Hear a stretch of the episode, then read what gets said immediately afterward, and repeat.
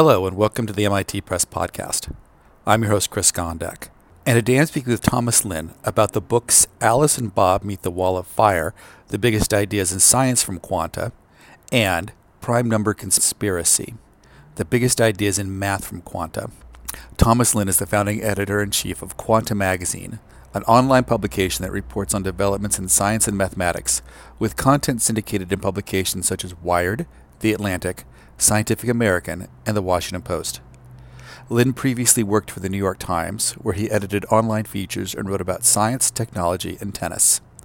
He's also written for Quanta, The New Yorker, Tennis, and other publications. Stay tuned after the interview for more information about the show. Thomas Lin, thanks so much for taking time to talk to the MIT Press podcast today. My pleasure, Chris. Now, these two books, Alice and Bob Meet the Wall of Fire and Prime Number Conspiracy, are collections of articles from the magazine Quanta. For those people unfamiliar with Quanta, could you describe what its mission is? Sure. Uh, you know, I think the simplest way of putting it is is that uh, you know Quanta is a magazine really for anyone who wants to understand how the universe works. And you know, I think what makes us different maybe from some of the other science magazines out there is that we focus on the big fundamental questions in science and mathematics. Uh, we don't uh, follow or care so much about uh, more applied areas of, of science, uh, like technology and engineering and medicine and, and health, and those areas, which are all very important, of course, uh, and, and what uh, you know much of the popular press does a great job of, of, of covering. But we focus on the you know we might consider the most basic fundamental questions. You know, how did the universe um, come to be? What what are all the different sort of uh, things that, that that make up the universe? What are the fundamental forces, and how do they work together? Um, how did life begin, and and uh, you know what uh, are, are uh, what is what is life even in some of these you know uh, big deep questions the research behind it or especially at the forefront of, of trying to answer some of these questions or at least gain new knowledge uh, tends to be very very technical and, and uh, it's uh, hard even for other researchers in adjacent fields to, to fully grasp. And so what we do as, as journalists is we try to make that information uh, as accessible as possible to the general public, while also uh, being true to the uh, research in terms of trying to accurately cover uh, the science and to actually tell people what the science, what's interesting about the science itself. Uh, I think one of the challenges, uh, again, in, in, in, science journalism, at least in the media in general, is that you have lots of stories that make it appear that something happened uh, but don't really tell you what it is that happened and how uh, that uh, advance or, or result uh, came about. And so we try to do that in, in both an accessible and engaging way, but we try not to skimp uh, on, on the science itself. I was going to say that that particular tension in science journalism between dealing with scientists who have something to say but might not necessarily be, you know, grand sweeping statements. There, are a lot of equivocation with some of these issues in science versus the journalistic need of like I have to tell a story that is I don't want to say necessarily punchy, but I have to keep the reader's attention just because of the nature of journalism. You know, I guess working with that tension to me would seem to be both as an editor and as a former scientific journalist. I, I actually I shouldn't say former because I know one of your one of your articles is in her co-author article. That must be it must be interesting to sort sort out how you, I guess, address that tension between the two sides. Yeah, no, that's, that's a great question. I think that's a concern, I, I would say, um, that many scientists have in, in what they're seeing out there. And, and also, I think a lot of journalists too, uh, in, in terms of that tension between how do you uh, make uh, the results of, uh, again, very technical research uh, both accessible and engaging without misleading people, right? And I think that's unfortunately a challenge that we see uh, in, in some of the coverage. Um, that can seem either superficial or or um, can occasionally cross into the territory of either hype or even being misleading when there's an attempt by some uh, editors or, or, writers to make it appear that something has uh, been settled for good. And, and I think part of what we try to do is not only accurately represent uh, the result itself, but to convey um, how science itself is done, and to not, you know, I think in, in our, if you read our stories, uh, you don't generally get the sense that whatever result we're writing about is uh, some kind of settled knowledge, and there's it's you know science itself is is provisional. uh, we're constantly revising, or not we, but you know, the researchers who are working on these problems are constantly revising um, the the current best theories and trying to use experiments and, and other data uh, to figure out the best way forward. And so we, we try to capture that and, and not present um, our stories as this is all we know, because really, you know, that's part of what's interesting and fun about science is that there's so much that we don't know and there's so much to explore. So now let's talk about the books in particular. Um, Alice and Bob Meet the Wall of Fire is a collection of quanta articles about the world of physics. Uh, but the topics range from recent developments in quantum theory to questions about the nature of life and of the mind. Actually, as I was looking through it, it seemed that the organization seemed to be almost from like uh, I want to say kind of a funnel from like the biggest questions down to kind of the some of the more smaller questions. Not that not that the question "What is life?" is necessarily a small question, but when you think about it as opposed to "What's the nature of reality?" the nature of time, it it, it, it kind of looks small in comparison to those. Uh, but an overall shape of the of the articles, I kind of got a sense question of what do you know if it's fair to say that physicists are having trouble going from big to small, connecting the macro view of the universe when we think about Einsteinian relativity theory, and then the micro view of the universe of quantum theory. It seems that on the poles, physicists have a pretty good idea, a rough idea of what's going on, but when they try to connect the two, that's where they're starting to run into some problems. Is that accurate? That, that's an interesting way of thinking about it, and and uh, you know I think that's that is true. I mean I think there you know as as uh, follow, people who are following uh, what's happening in theoretical physics um, you know, uh, may be aware of. There, there is a, an incompatibility between uh, Einstein's general relativity and uh, quantum theory, and that's one of the problems in trying to come up with a theory of everything. Is that um, right, those two um, theories don't play well together, and therefore it's hard to find a theory that um, can explain all of the the four fundamental forces uh, string theory does that, but there's no empirical evidence for it. And so one of the issues is even at those poles of, of the very smallest and the very largest, um, it, it isn't uh, possible to uh, gather empirical evidence to support some of these ideas like string theory, for example, or to know to go back far enough in time to know exactly what happened at the beginning of the universe, um, or you know to to confirm whether cosmic inflation happened, for example, or something like that. And so, uh, one issue is that at the poles, it, it, there's uh, we're we've already reached our theories have reached a, a state. Um, we've crossed the the boundary uh, at, at, which we can no longer fully test uh, some of these ideas, which is, is one challenge.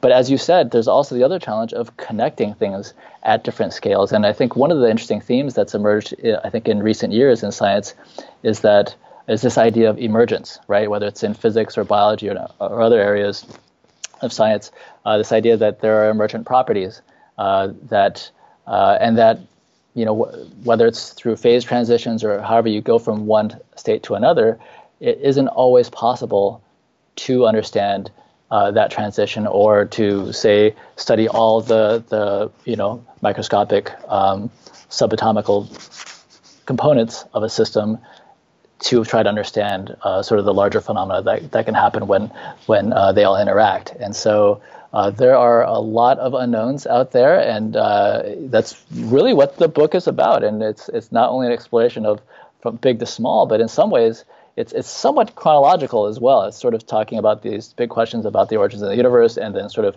um, moving along to questions of of life um, emerging, and and then you know people like what what makes us human and uh, and how our brains uh, sort of work. And and then on to now questions of as we're exploring the universe and trying to make sense of it how are we going to do that when we've kind of reached the limit of what we can physically test?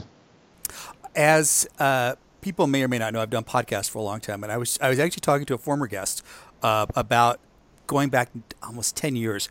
But uh, 2009 was the 150th anniversary of the origin of species. And obviously, back then, I got a lot of books about Darwin and a lot of books about evolution. And one yeah. of the things I really liked in the questions about life in Alice and Bob Meet the Wall of Fire is, and it got me thinking about the fact there's an article in there talking about how although evolution is important, actually evolution might be a subset of a bigger issue that goes on in life. And in fact, I mean, I found that out. I found that fascinating. Could you talk briefly about that? Uh, there is an idea out there. I think it's uh, it's it's it's pretty um, you know, eye-opening and, and it's, it's, thought-provoking, let's say. Um, not all biologists, you know, fully sort of buy into it yet, and it's, it's sort of, again, that's, that's what you were talking about in terms of uh, trying to make physics work with biology, for example. And so um, there is this idea out there uh, that uh, that's that was developed uh, by by many in the past, and but more recently by Jeremy England at uh, MIT, at Massachusetts Institute of Technology, that the the idea behind this is that life, uh, could, even though it seems like life is this very ordered, structured thing, and how can you get that if if everything is um, going from a low, low entropy state to a high entropy state? Um, there's this idea that actually you could uh, life itself could be one way to dissipate heat and essentially create a, a, situation where you have higher entropy. And so it could very well be very inevitable and a, and a, and a uh, natural consequence of the laws of uh, thermodynamics. And uh, that's you know a, very interesting theoretical idea for for how life could have got could have um, got started.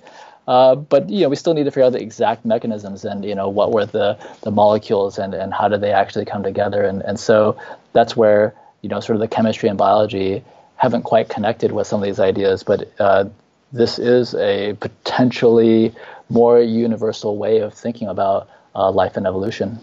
Let's talk about the other book, Prime Number Conspiracy, a collection of quanta articles about the world of mathematics. And as the title suggests, more than a, few of the essays look at the current state of prime numbers. Uh, I remember back in high school, I actually had a fantastic, I had fantastic uh, math teachers all through high school, and a trigonometry teacher who was beloved by all of his students there was nuts about prime numbers. Um, and it never really connected with me, just simply because I don't know if at that point my that part of my brain had opened yet. But what is it about prime number? What is about prime numbers that makes them such an important area of mathematical research? Yeah, that's a great question. I mean, it, you know, if you think about number theory uh, specifically, um, you know, you want to understand how, how numbers work and the structures of numbers, and and, uh, and prime numbers are essentially the building blocks of, of numbers, right? They're kind of like the atoms in the um, periodic table, and if you think of prime numbers almost like uh, metaphorically the, the elements in, in the periodic table, then all the other sort of molecules that you could potentially create are combinations of those, right? So you multiply uh, prime numbers to get all the other composite numbers that, that exist out there.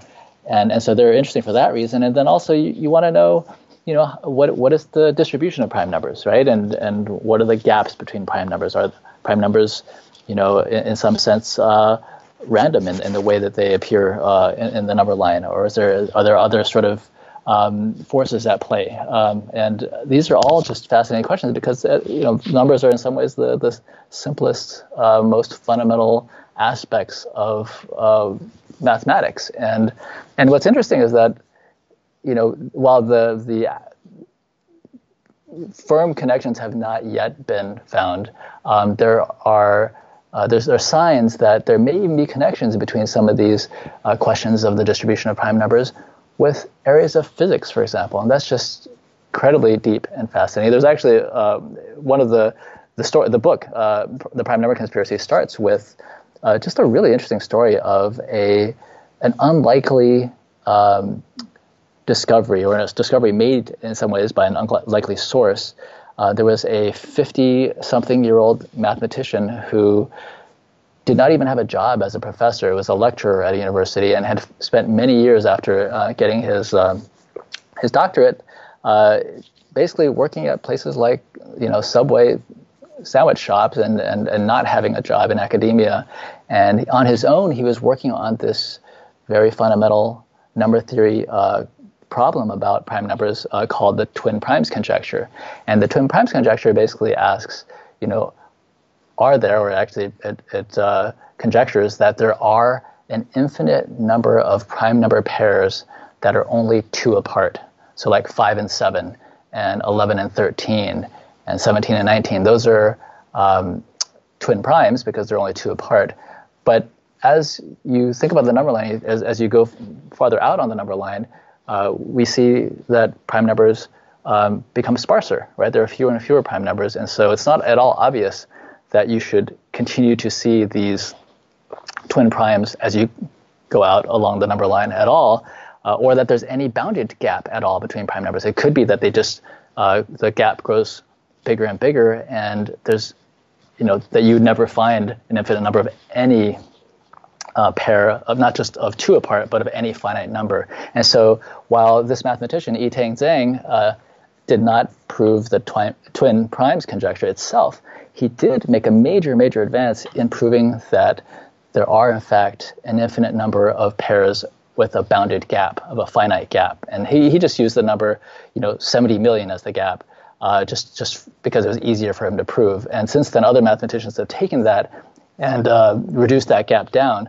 Uh, but but that was an enormously big advance in number theory from somebody who was completely unknown in the field, and that created created a, a you know a sensation in, in, in the math community. He was traveled around the world giving talks. He was offered jobs, of course, after that. And, uh, and also it's led to lots of interesting results and, and it uh, pushed forward you know, our understanding that there are, in fact, infinite numbers of pairs of prime numbers with, with a finite gap. Now I realize this next question might be a little bit like asking a father, "Which of your children do you love best?" But uh, are there are there a particular article in either book that you think is going to have the most far-reaching consequences for either the future of physics or the future of mathematics? Yeah, yeah, it's a it's it's a tough question. Um, you know, I, I think. I don't want to talk about a, a specific um, research result because you know many of these ideas are highly uh, you know theoretical and, and they're they're interesting ideas uh, they are ones that, that researchers are, are, are thinking deeply about and, and, and could push things forward, but they're somewhat speculative too, and so it's hard to say whether you know which idea will necessarily pan out. But uh, some of our stories uh, have also um, reported on developments within the field of, fields of, of, of physics and, and mathematics and biology uh, itself, and and one of them I think is is at least it gets at the one of the um, key debates right now that's happening in physics, which is, uh, you know, we just talked earlier about um, how right now physics is uh, the, the, theories themselves are are uh, probing uh, scales of physics that we can't really test, uh, and we we can't. Um, we're unable to to get any kind of empirical evidence to support some of these theories at either the small scales or the largest scales, and, and so it raises the question of the nature of evidence, of scientific evidence, especially when we can't, um, we, we can't access uh, you know, empirical evidence to, to support one theory over another. And so um, that raises the question of can we then turn to purely mathematical um, evidence, for example? Is that something that we can at least give us more confidence in, in pursuing certain ideas? And there was a big uh, debate in Munich a few years ago uh, where physicists and philosophers of physics got together to, to sort of hash out these ideas. So uh, this is you know one of the things that I think is is um, is going to be important for physicists to figure out. Um, you know, as we move forward and and try to develop ideas uh, in the absence of of uh, empirical data. Uh, the other uh, thing I think that's uh, you know I think for me thinking to the future is there are some of the stories that we've um, that we, we have in, in, in both of these books talk about these growing and very surprising connections between pure mathematics and areas of science, um, mostly mostly physics and, and areas like like string theory, um, that you wouldn't necessarily expect. And it's you know again these connections are still not fully developed, and and you know uh, physicists and mathematicians, mathematicians are still trying to understand what they mean, but they're seeing some of the same numbers and structures um, across, again, from, from number theory to particle physics. And this gets at this, this deep question that uh, Eugene Wigner, the Nobel Prize winning uh, physicist, wrote about back in, in 1960 this question of uh, the unreasonable effectiveness of mathematics. Like, why is it that math that was developed for its own sake, not necessarily to, to try to model or understand something that you were seeing physically. Um, how is this pure mathematics then somehow able to work and help us explain um, real world phenomena? And that's um, that's that's a really deep question. I think that that could um, bear a lot of fruit um, in the future. So there's some social media links for both the work that you do and as Quanta Magazine, so people can fo- continue to follow what's going on. Yeah, sure. Uh, the Quanta Magazine is on uh, Twitter at uh, uh Quanta Magazine and uh, on Facebook as Quanta News. Uh, we're also on Instagram, YouTube, and, and places like that. And uh, please uh, do follow us. And and you know, uh, this is really an adventure for us to, to be covering these areas of of, of fundamental science. And, and we hope you'll you'll join us for the ride. I hope we do too. I really liked both books very much. Thomas Lin, the editor of Quanta Magazine, and I guess the collector of essays in the excuse me, the collection of articles for both Alice and Bob Meet the Wall of Fire and Prime Number Conspiracy. Thanks for being on the MIT Press podcast today. Thanks so much, Chris. For more information about these and other titles, please visit our website at mitpress.mit.edu. Don't forget you can find the MIT Press on Facebook, Twitter, and Instagram. Thanks for listening to this episode of the MIT Press Podcast. Copyright 2019, the MIT Press, all rights reserved.